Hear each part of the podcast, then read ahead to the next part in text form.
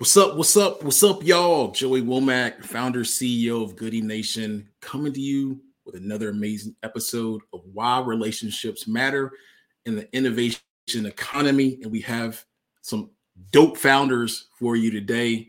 We're going to talk about some interesting things. We're going to talk about their work. We're going to talk about a little bit of the struggles they may see in the innovation space. And at the end of the day, why they are so dope, right? It's a special episode of why relationships matter, uh, why LGBT founders are super dope. Super excited to get into this conversation. So before uh, I really, really quite honestly talk a little bit too much, I'm going to pass it over to my co-host today, uh, the awesome Kacie Willis, one of our Tech Story fellows, and we're going to get some introduction before we get into the conversation. So Kacie, kick it over to you. Thank you, Joey. Well, hey, everybody. My name is Kacie, and I am a tech storytelling fellow with Goodie Nation this year. I'm also the founder of Could Be Pretty Cool, a podcast production company that makes shows about arts and culture. And this conversation is so timely, it's so important. And I really just want to give a shout out to Joey, to be honest. He was really the catalyst for saying, like, hey, Goodie Nation hasn't explicitly had this conversation before before. We haven't highlighted or featured uh, LGBTQ plus founders before. So like, let's do it now. And I think that type of urgency and awareness is what everyone should be sort of charging uh, our, our community with right now. So uh, shout out to you, Joey. But we are here to chat with some incredible founders today, and we're going to introduce them to you. Um, so, starting with Chris, um, why don't you tell the people who you are, where you're from, and about your business. Hello, hello. Thank you for having me. I'm so excited to be on this panel. Um, my name is Chris or Christal, whatever you prefer. Um, I'm actually from Canada, so I just moved to LA last July, so I've been exploring LA. Um, and our business, we help adults with ADHD uh, by linking them up with a expert ADHD coach, and they meet weekly over video. And there's some in-app support as well as they slowly work towards their goals, and um, whether that means skills or building routines uh, or having them get the right support or accommodations at work. Um, yeah, thank you for having me. And I guess I'll kick it to the next person. Nice. What about you, Oscar? Tell us a little bit about yourself. Yeah, thank you so much. It's a delight to be here with everyone. Uh, my name is Oscar Pedroso. I'm the founder and CEO of Thimble.io. Um, from New York City originally, live in Buffalo, but currently in Dubai. Uh, but we provide a K 12 curriculum that teaches students computer science, robotics, and other technical fields that are becoming more and more relevant in today's workforce. Um, so mm. thanks again for having me. Oh, of course. Fantastic. Uh, Riana, who are you? Hey, everyone. It's good to be here. I am uh, raised in, in Chicago. I'm back here seeing family, but based in Austin, Texas. I founded Journey Foods. We're a software platform, B2B software platform for food and beverage companies. Uh, we also offer a data service that helps uh, them transform the $3 trillion product, uh, packaged product market. Uh, we specifically focus on nutrition sustainability and cost data so that we can improve supply chains around the world. Nice. Yes. The outside looks amazing. We should all probably go do that at some point later today. Summertime side uh, yes. Um, Anna, why don't you tell us a little bit about you? For sure. Great to be here. I'm Anna DeShawn. Pronouns anything respectful is great. I have two companies E3 Radio, we're an online radio station playing queer music and reporting on queer news and high rotation. And then we have The Q, which is a podcast production company creating content at the intersections of race and sexuality. And we're also your hub to discover the very best BIPOC and QTPOC podcasts in the space. So if you're tuned in, you got a good pod, you should be in the queue. Nice, nice. And last but certainly not least, uh, Kevin. Hey everyone, I'm Kevin Hu. I'm the CEO and founder here at Firstly, and we are a B2B SaaS platform that makes it easier for program administrators at colleges and nonprofits to make, manage, and measure impactful programs. Very cool. Such a diverse array of folks and, and, and industry and businesses. Um, this is gonna be this is gonna be fun. So to dive in, I know this is our sort of like pride edition of why relationships matter, but we always like to start off with you all telling us a little bit more about what inspired you to actually start your founder journeys. And while you're sort of just sharing a little bit about how you have gotten to this point now, if you want to shout out any of those relationships, whether it's your parents, your family, uh, an educator, a mentor, um, just sort of reminding our audiences and even you know might be a nice little reminiscing for yourself uh, about the relationships who have helped you to get to where you are today. Um, so anyone who likes to jump in? I'm happy to get started. I mean i I started my companies because I saw that there was a need. There wasn't anybody telling queer stories um, in Chicago. And I felt like I could do it. I could do it well. And that's how I started in 2009 with the radio station. And then just a few years ago, I felt the same need was happening in the podcasting space. We couldn't find Black podcasts, I couldn't find queer podcasts by folks of color in the space. It was just awful. I said, well, why can't we just solve the problem? And so that's why we created the cube. I i have so many mentors in the space. Relationships are everything. I think about tracy Baim, who i just talked to today. She's like a legend here in chicago running uh, the only lgbtq newspaper for like 40 years at this point and it's still free which is wild. And she just provides advice when needed like sage advice like don't do that. And that's what she told me this morning and i appreciate that. So for me relationships are at the cornerstone of actual success because your it's like your net worth your relationships are your net worth and they mean everything in growing a business.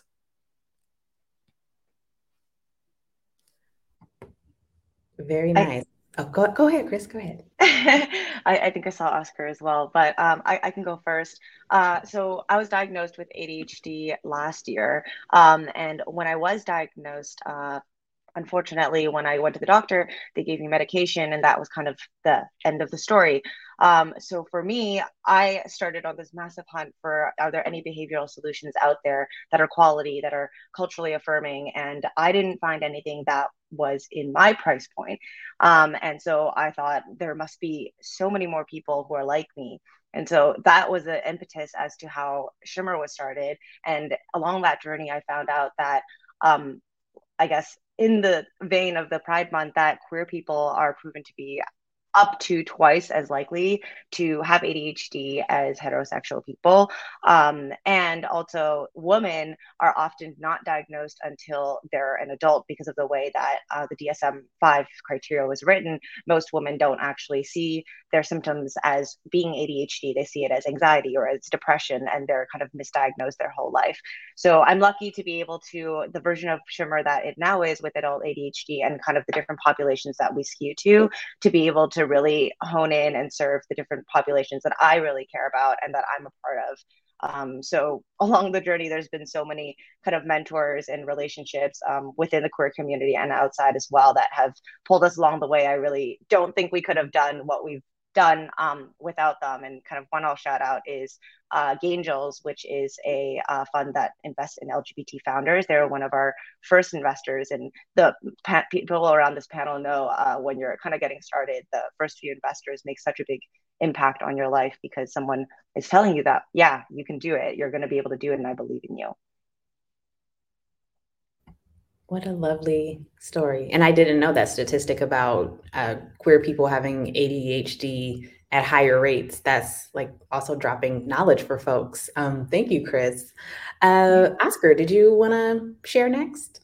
Sure, happy to. Thanks, Kacie. Um, so, I mean, my inspiration for starting Thimble.io goes back to my time as a high school student. So, I grew up um, breaking things apart. Uh, I was always naturally curious about uh, how things were made and um, when I got to high school, I wanted to become part of the robotics team, but I was not allowed to be on it because I wasn't part of the gifted and talented program. Um, I had the math and science scores, but I didn't have the English and social studies scores. And uh, so I tried advocating for myself, but it um, ultimately my parents ended up um, going up to the administration and then um, escalating the issue all the way up to the superintendent. And finally, I was given a an opportunity to to be part on the part of the team. And uh, so I came in as the the underdog, but um, all my friends were part of this team as well. So, but by my junior year, we had won several competitions, and then I became a program officer my senior year. Um, and I discovered my um, ability to do well in math. Ended up getting a degree in math, and then I became a math teacher for a little bit. Worked in inner city schools. So I really enjoy working with kids. Um, so I was now on the other side, trying um, trying to get kids interested in in, in tech. But what I loved most is working with kids that looked like me or very similar to me um, and, and motivating them. But unfortunately, as you can imagine, inner city schools don't always have the best programs in place. So I had the entrepreneurial itch and decided that uh, I was going to try to make a dent in the space and then started Thimble.io.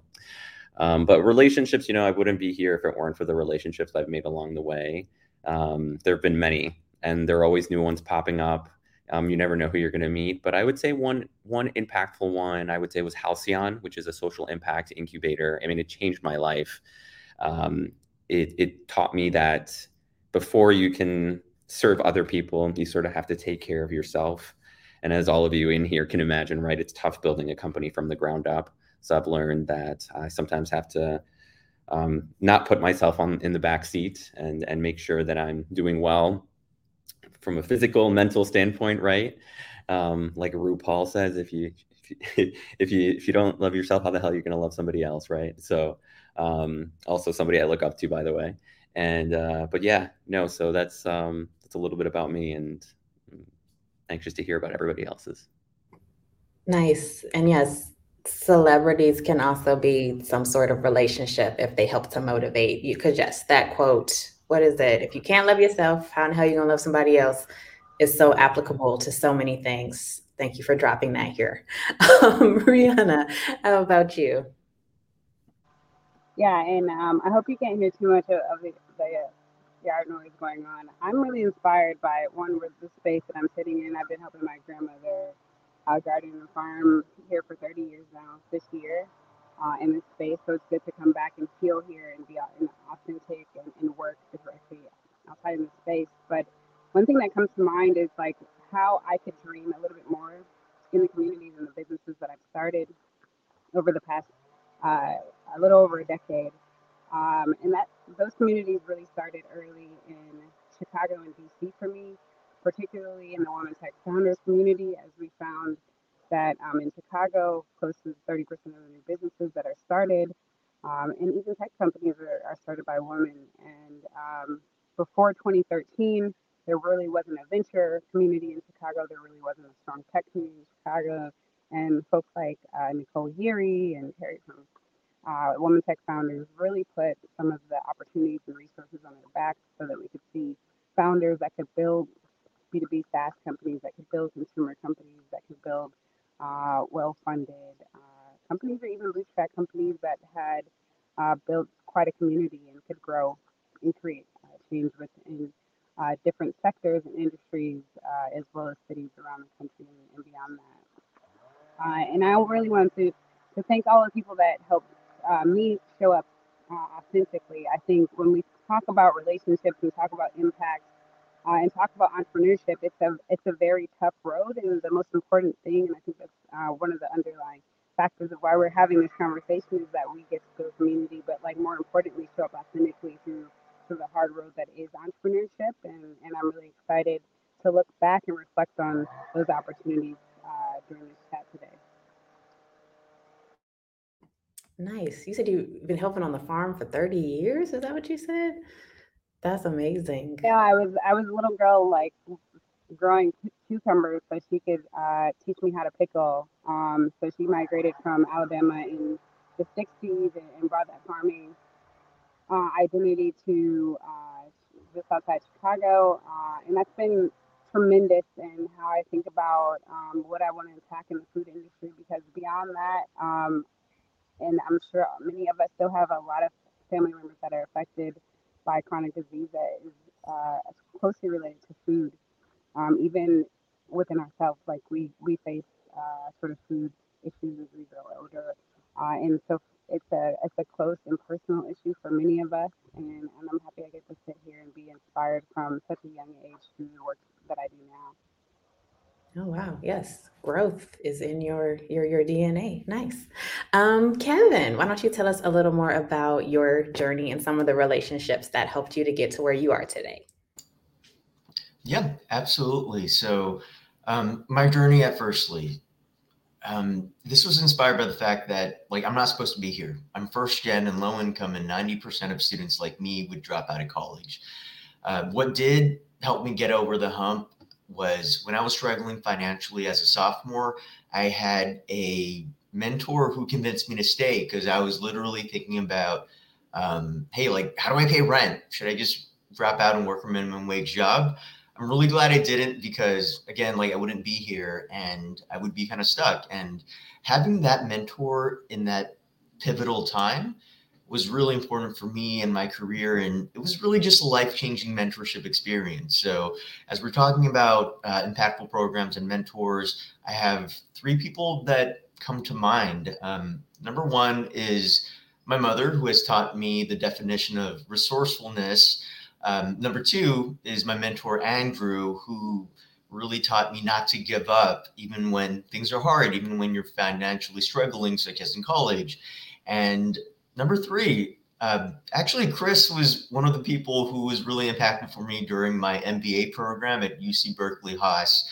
Um, as it pertains to my uh, queer identity, I actually wasn't out when I had started school and really struggled with uh, feeling safe enough in the MBA community to come out. And Chris was actually one of the first people that I had told. So um, you know, shout out to you, Chris, and just for your support during this founder journey. But these are the people who have really impacted me on my journey so far.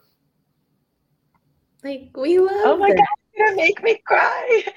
Thank you. You're great. Wanna, thank you. no, like this is like literally what it's about. This is why relationships matter. This is why breaking down the the relationship gap is so important. Like someone sitting next to you literally or virtually could inadvertently be like a person who helps to motivate you. And that's just so amazing and beautiful to see. And one of the most interesting things that i heard in all of your stories is that on the road to building your companies you discovered a problem or a challenge and figured out a way to use your company to try and solve that problem. So that's a challenge in and of itself for any founder. But in this particular landscape where we are socially, politically, I mean, I speak for myself when I say this year is feeling a little weird, a little weirder than it has uh, in the past um, for queer people in general, uh, the United States, some crazy laws happening and some crazy things happening. I'm curious for you all as uh, queer founders, are there any particular challenges that you have faced that are specific to your identity or specific to what's sort of going on in the world? And if so, how are you dealing with that? How have you overcome those challenges? And this is open to whoever wants to jump in. I'm happy to go first. Um, so, being gay in education, right? Like, it, it's not one of the first things that I would say when I meet somebody for the first time, right? Um, so, I'm usually very private about it, but I don't want it to be something so private that I can't even talk about myself or the people that are dearest to me. So a few years ago, right, I probably wasn't comfortable enough to to say I was gay in a professional setting or a networking type setting. But being part of some communities like Gaingels, um, StartOut Growth Labs, these are all LGBT uh, friendly uh, type programs. Uh, just talking and hearing stories from other LGBT founders and how they've handled being open about their sexuality um, in a in a networking or professional setting has been very helpful for me to overcome that fear. And so now when I when I talk, I when I when I when I'm you know I always when I'm talking to people and hearing about their families and everything, I used to historically I used to feel a little left out because I felt like I couldn't share that information about myself, and I felt like I was robbing myself of getting uh, myself known by other people. And so little by little, I've just been more and more comfortable talking about um, my my fiance, soon to be my husband, um, uh, um, my stepkids, and um, and I embrace it. And I've learned that if people don't really accept that, then they're not meant to be part of my life so to speak. And um, and I've helped other LGBT founders feel comfortable about themselves as well and being open about who they are. Um, but you know, for me, for me, that's you know not something I'm willing to negotiate on anymore. And um, now I'm just I'm me as much as I can be all the time. And I help it, help, it, it does help me be be a better person and founder. Absolutely. Yeah, well, congratulations on engagement and stuff. You like a whole grown up. You had and stuff. That's yes, that's a lot. Um, anyone else want to jump in on this one? Yeah, Oscar, what you said resonates with me a lot. That's very much how I felt like just up until two and a half years ago when I had started my MBA program and when I really came out.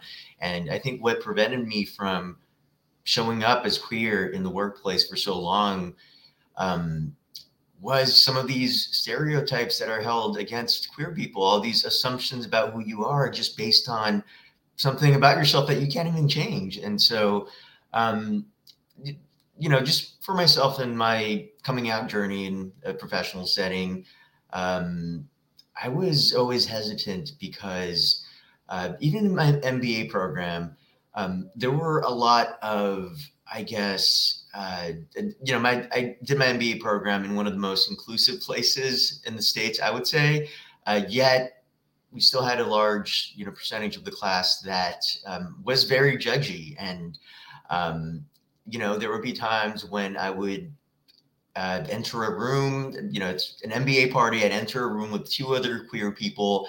I'd come out, and people would assume that we were you know, doing something inappropriate when I was just literally going in there because it felt overwhelmed with, uh, you know, the people around me. And it just, for me, it feels kind of unfair to have some of these things assigned to me. And because I, I, was literally, you know, just taking a breather. So it just makes me feel that, you know, even in a professional setting, um, I'm not allowed to take a breather as a queer person and not have people judge me. So these are the things that I'm grappling with, but I've come to terms with hey, this is part of the queer experience, especially uh, being in the workplace. And, you know, I just have to really show up as myself and um, kind of ignore some of these people who are making assumptions because these are the people that I'm, I'm probably not going to change their minds about me anyway if they're going to uh, assume things about me to begin with. So, yeah.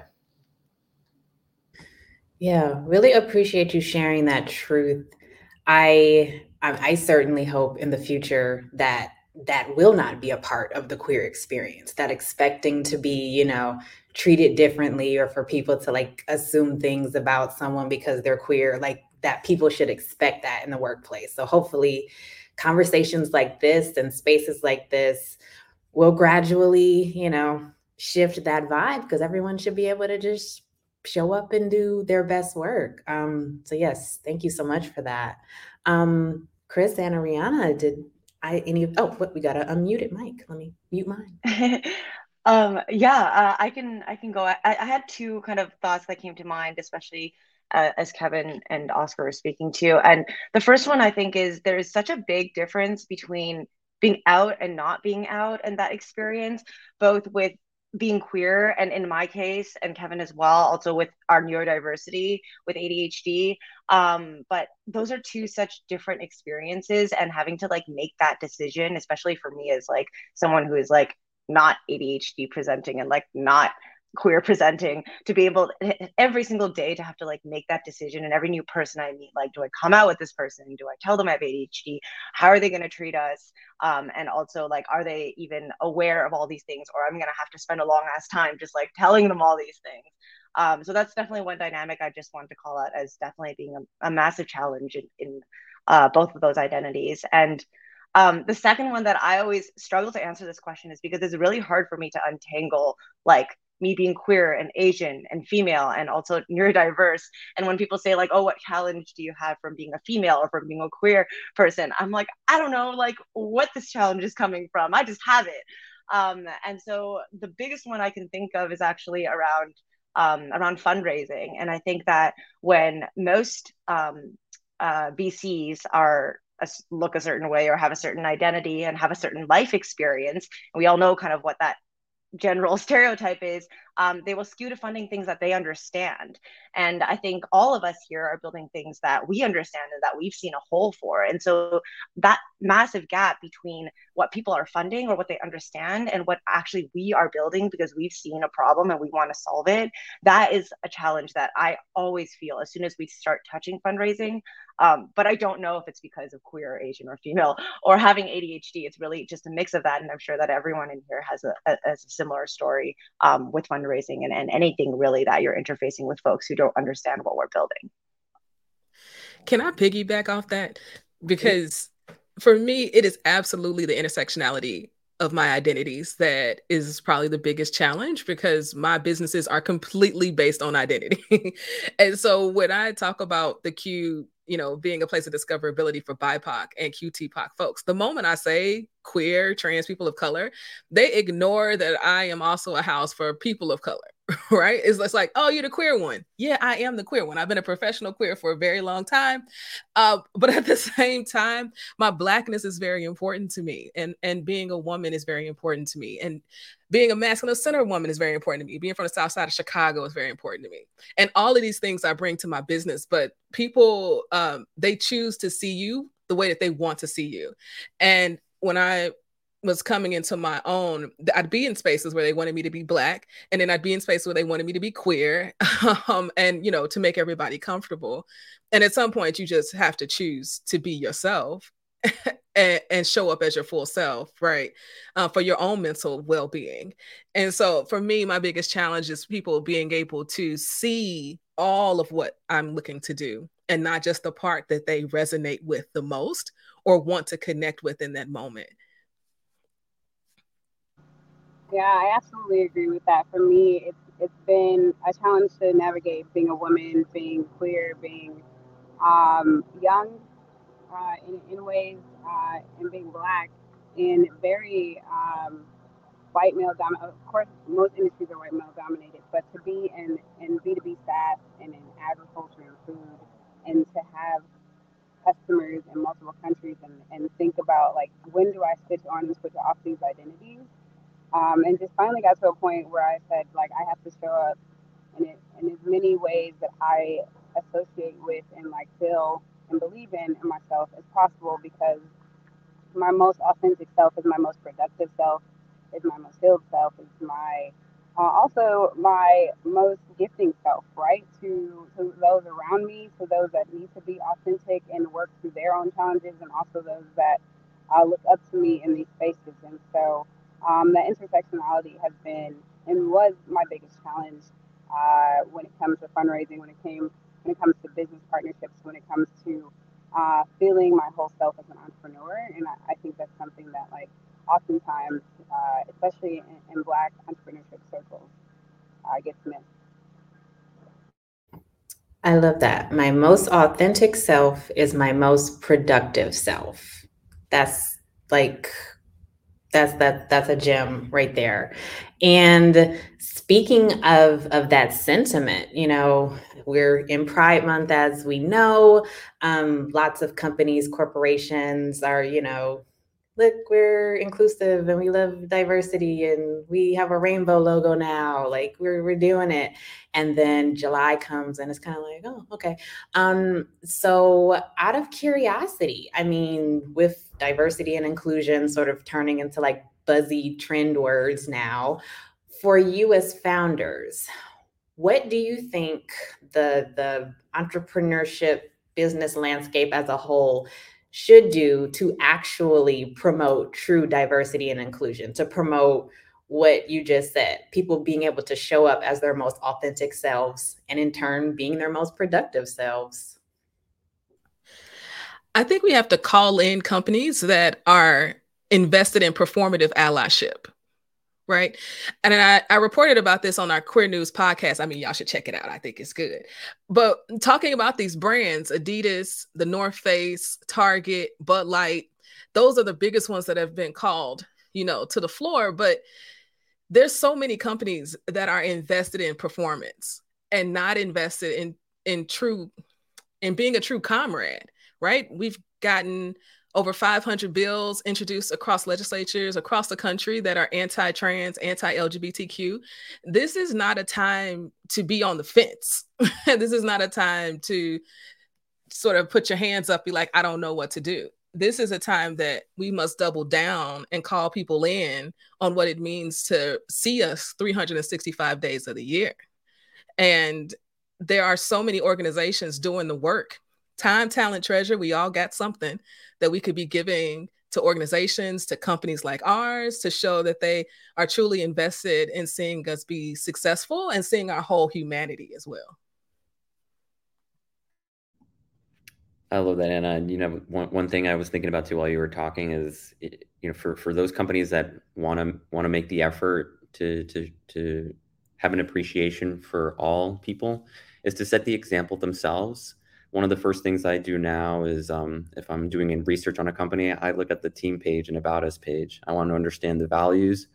I want to look at all the different shades of color on the team um, because that says a lot. Um, and that just that doesn't just go for for companies in general. Um, you know, if I'm joining a program or if I'm doing an incubator and an accelerator, I, I I, I do that research because I want to I want to know ahead of time if I'm going to be accepted right? Or, or, and get a general idea for who who I'm going to be surrounded by, right? Because that that can very much set the tone for what the experience is going to be like.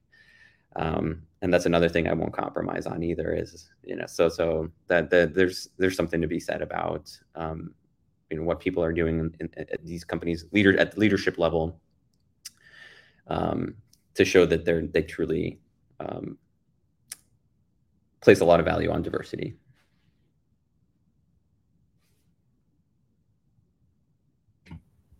Yeah. I, I want to add in there, like, I, I really appreciate too, like, the curation of the folks here on the chat today. Because I feel like I've been in podcasts or interviews or, you know, live panels where it's just like black and white queer, right? And so, like, sharing this experience and sharing and, and all of us showing up from even uh, different countries and cities right now is really valuable, I think, for the conversation. Chris, did you did you have a point of view on this as well? Uh, yeah, I can share really quickly. Um, I think that, I mean, there's so many ways that companies can actually be inclusive and and kind of have the right DEI initiatives in place. But I think the best way, um, obviously, I'm a little bit biased because I have an ADHD organization, is really to have this diversity built into and the advocacy is built into the core of your business. It's not just this one thing that you do in June and you're one and done, um, but really it's in the core of what you do. And for example, for us, uh, yes, we serve ADHD clients, but also most of our coaches have ADHD, and many of our coaches are queer. And so, building in just the values and the mentality that diversity is a strength, and we want you to bring what makes you special, whether that's queerness, whether that's ADHD, and we will together, if you tell us what are the things that you struggle with. We will work with you to build things around you, to build the right accommodations, to build the right support, such that you can spend your time thriving instead of worrying about all these things and trying to mask and trying to keep those kind of struggles to yourself. Because we all have struggles and we all have things that we're good at. And so DEI isn't just about queer people, but it's about everyone. And I think that as much as companies can build that mentality into um, kind of what Oscar was mentioning, your values, uh, your ethos, and also your business and your core whatever is the core thing that you do, the more we can build it into our core, then we can really say that yes, we're standing for pride, or yes, we're standing for what whatever population it is. It's not just about this one month of just throwing money or or um, the the I forgot the word, but the the rainbow washing your logo or just putting your logo like with a flag, and you're like, okay, suddenly we we're we're all about pride like yes all of your perspectives are so amazing and i think there are things that leadership at a lot of places needs to hear. And so to to pick on you again, Joey, um, you know, as a fellow with your company, I'm learning about your company and the things that you do.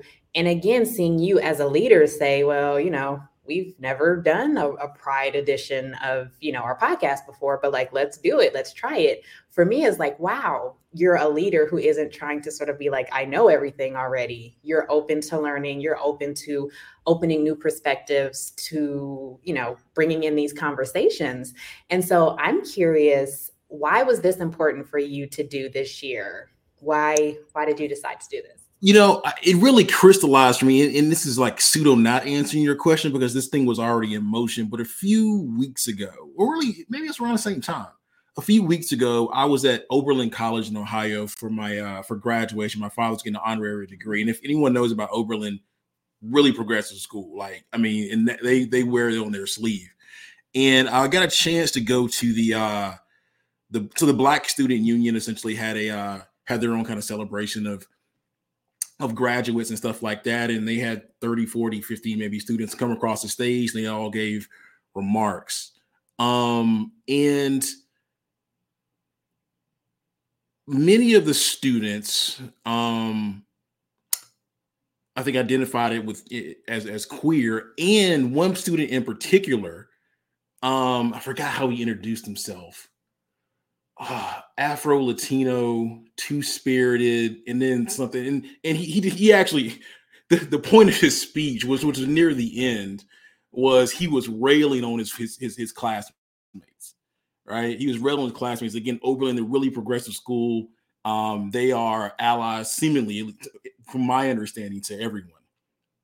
But he made the point, and again, it's a few weeks ago, that um, although they pride themselves on being really progressive and standing up for people's rights and so on and so forth. At the same time, some of the very same students who were like that, black students in this case, um, and and I just want I want to put this accurately. He says as we're approaching Pride Month, like you say all you're for you're for Pride, but you still don't treat the students um that identify as queer as as as as humans and stuff like that. And that really struck me. I'm sitting, I'm actually sitting in the front row because my father um, uses a cane and stuff like that. And that made me question, like, damn, like, are we really a Goodie Nation really for everyone? Like we say we're closing the relationship gap for people from all backgrounds and yada yada yada, but are we really, really doing it? And so at that very same moment, um, that he said that, or at the, the, the moment he said that, I'm like, you know what, we gotta we gotta double down. We gotta do we gotta do right, and we got a long way to go. Um, but that really struck me. I, ironically, the dude the next day got on stage and started twerking and stuff. So maybe people didn't like him because he's just a jerk. Who knows, right? But he said that, and it really, really stuck with me. So, you know, we talk about with founders when they come into Goodie Nation. Uh, everyone has a choice to make. Do you want to be average? Do you want to be good? Or do you want to be great? And also team members as well, right? So culturally, we're like, do you want to be average, good, or great? The the average people kind of slide on by. The good people, you know, accept coaching, but the but the great ones, you know, proactively ask how they can get better. And sometimes you have to be proactive in asking yourself how you can get better. So when when that student said that, and then also looking at the identities of of everyone in Goodie Nation, I asked myself the question, you know, how can we get better um, in this lens? And so that's what we kind of landed on. So, you know, again, I think we have a ways to go, but uh, I think hopefully we're taking a, a good first step. Does that answer the question? Hopefully no, that, totally answered the question. Yes, I didn't. I didn't know that backstory either. But no, I think, I think you're definitely on the right track with this conversation. And yeah, great leadership, yeah. Joey. Cool, cool, cool. Okay, so I, I, do have a question for for everyone else, right? So um I learned a ton from this from from your comments so far. I want to kind of loop back to why you all are so dope, right? I want to kind of end on that. Why you're also dope, and and and, and I do want to rec I do recognize that we could probably do three to four to 12 episodes on just on some of the challenges but i do want to let the people know why you all are so dope so let's talk a little bit about you know, some of the exciting new things you all are working on, um, any exciting news from the uh, from your startup and stuff. And any, I, I kind of want to start from you. So again, any any dope stuff you're you're working on, things you want to share with the people. I'm sorry, did you say me? I don't. Yeah, know. yeah, Anna. Anna. You call me. All right, cool. Yeah, let's talk about uh why the cube is so dope. Not so much about me because that makes me uncomfortable. But the I think the cube is really dope because we are also producing podcasts. So our first podcast, Black HIV in the South, How Did We Get Here? was licensed to Urban One Podcast Network. I think it's a beautiful work and a call in that there is still a crisis happening with HIV AIDS in this country and specifically with black folks and black queer folks. And I would love for y'all to check that out. I also would love to give a shout out to our next podcast that's going to be dropping called Polyam Chats where we talk about what polyamory is and not just the sex. We're talking about the business, the calendars, the communication, the breakups, mm. the new relationships. Child, it's so much. And I'm really proud about that. And this summer, we're going to go on tour and we're going to take our podcast to the people. And I hope that y'all want to tap into what we're doing and come out to one of our immersive podcast listening experiences where we're going to listen to a whole bunch of podcast trailers with silent headphones and surround sound and something that we usually do alone, which is listen to podcasts, we're going to do in community. And I'm really excited about taking a grassroots approach to media and entertainment with podcasts because I feel like podcast without community is nothing. So mm. I'm I'm really excited about the work. I love it. I love it. I also want to give a shout out to uh, Denise Smith watching on LinkedIn there. Good stuff. Good stuff. Uh, Oscar, what about you? Any any exciting news? Yeah, definitely. Excuse me. So we're um, you know, we're currently global at the moment. In the U.S., we're working in, in about 47 districts. A lot of those districts are in Texas. Um, particularly, we're working in with schools along the Mexican border. And so these are kids that don't necessarily speak English as their first language, but are naturally very curious and to some extent very talented when it comes to robotics and coding. So um, we're, we're developing more and more lessons, bilingual lessons. And um, I'm currently in Dubai um, and heading to Bangladesh and then India for the next couple of weeks. Um, we launched a pilot in um, in Jaipur, India, in December. Um, so we were working with kids who don't have any access to this this type of education there. Um, so we're doing this in partnership with a couple of of organizations there, and a, a shout out to Dharti Desai who has uh, helped us uh, open some of these doors. But uh, we're we're hoping that the programs that we're bringing into these schools will provide the right amount of exposure to generate some interest. Hopefully, develop um, um, an interest in science and technology. Hopefully, a passion. Um, hopefully, it leads to more and more um, interest down the line. Hopefully, a career. But um, you know, a lot of these kids again don't really have access to any of this. So our goal is that um, you know when we're teaching this as a program it's to some extent prescriptive but we're trying to get it to a point where kids at some point can come up with their own ideas get creative invent something who knows maybe launch a venture of their own one day um, all as a result of doing this. So that's some of the exciting work that we're doing and um, we're currently talking to some folks in latin america which is a big dream of mine because um, my, my parents are my family's from honduras. So um, we're hoping that we can uh, uh, impact some kids down there at some point. I love it. I love it. I love it. We'll love to come to come to Riana next. Riana, any any dope stuff you're working on? Any exciting news, stuff like that? There's lots. There's lots. Definitely. I, have been pulling back from from opportunities like this, like podcasting and, and traveling for for speaking engagements, because there's lots of product updates happening uh, over the past few months. We've received patents and um, large USDA grants. Uh, we're part of a $420 million regional uh, farmers grant to uh, digitize farmers across the country and help them get into broader supply chains in, in restaurant and grocery. So very excited about that. I'll be heading to Summer Davos in China in a couple weeks uh, to discuss AI, and I'll probably be the only Black uh, female queer person uh, there. So hopefully not. Uh, but you know, it's it's really um, for me, it's really grounding to have these conversations with, everyone on this call. So um, hopefully, I can go in stronger to these uh, rooms and, and, advocate for more of us to show up. Uh, we're also launching some major partnerships. Uh, I can't go into too many details, but they're well-known organizations that um, are very influential on, on more of the culture side uh, that are, are going to be launching large uh, food package deals. Uh, so it's really been a product year for us. We're also closing around soon. Uh, so I'm excited to share those updates and, and really been heads down on on improving the journey product and improving uh, the opportunities for our customers and for our partners. I love it. I love it. I'm, I'm, I'm glad you uh, you joined us today. Uh. Chris, what about you? Any exciting things you're working on? Yeah, definitely. Um, it was hard to pick. I'm gonna I'm gonna share three things. Um, so last month was AAPI Heritage Month, um, and we were able to sponsor a group of um, Asians with ADHD to get free coaching. And then prior to that, we also did a similar thing with Canadians with a financial need. So I love it when we can get our product into hands of folks who need it the most. We're currently looking for a sponsor for a Pride Month version of that. Um, if mm. anyone is out there and listening, um, so that's the first thing.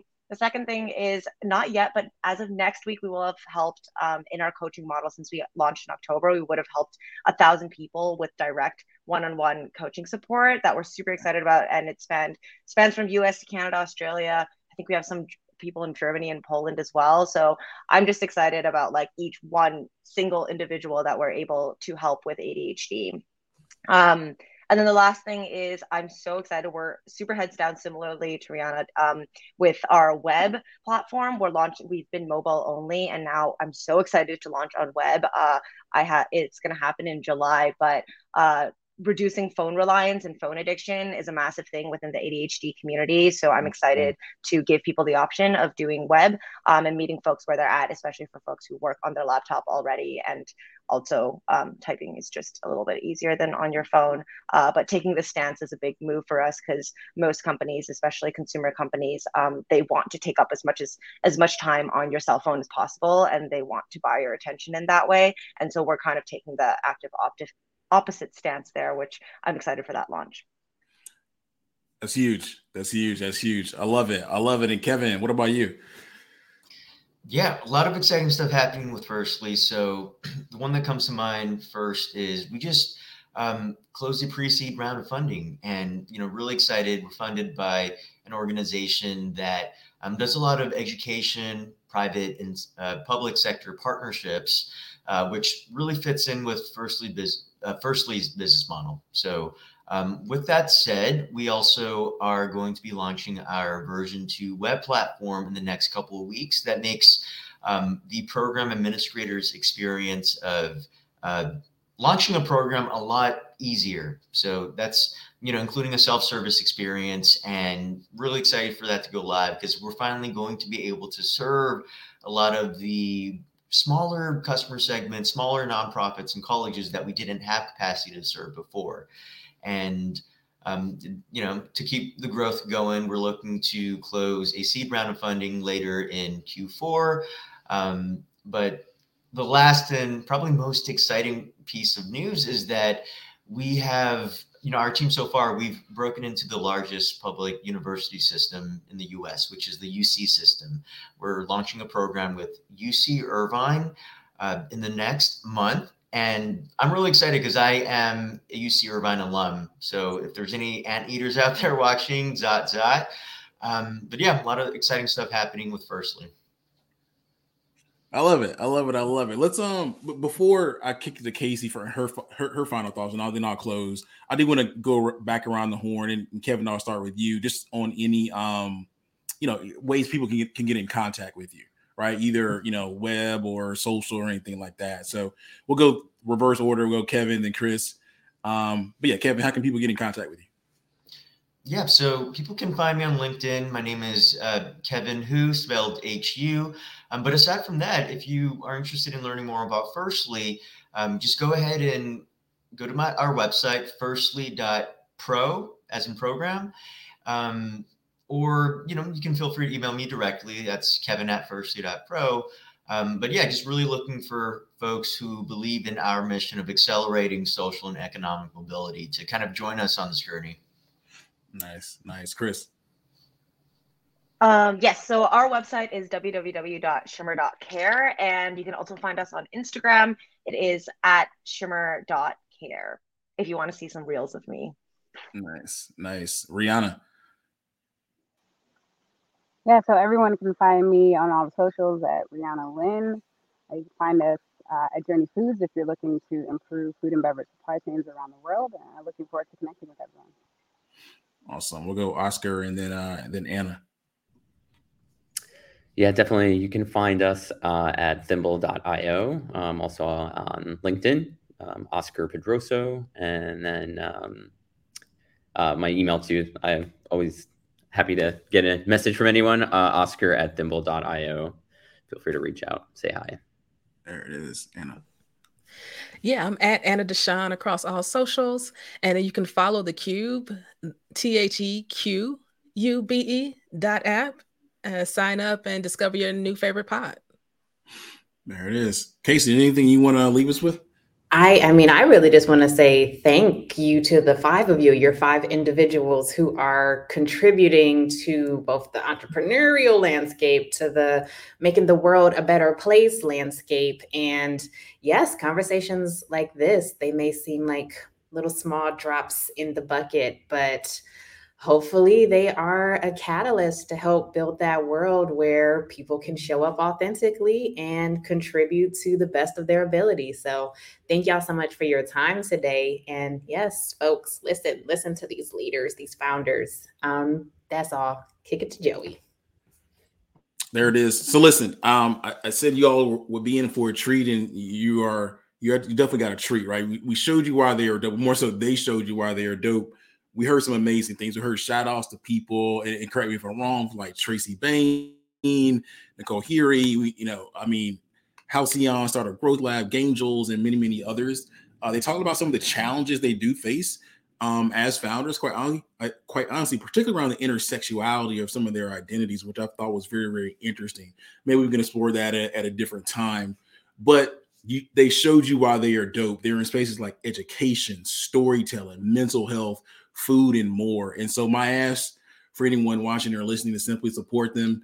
Um, they gave you their contact information. You can also go to goodienation.org to find out a little bit more and click on their profile under the intentionally good page.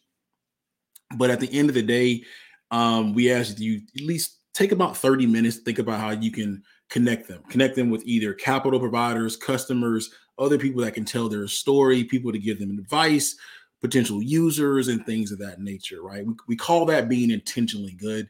And they showcased, you know, why relationships do matter for them and their journey to being founders. So let's go and take those relationships a step deeper.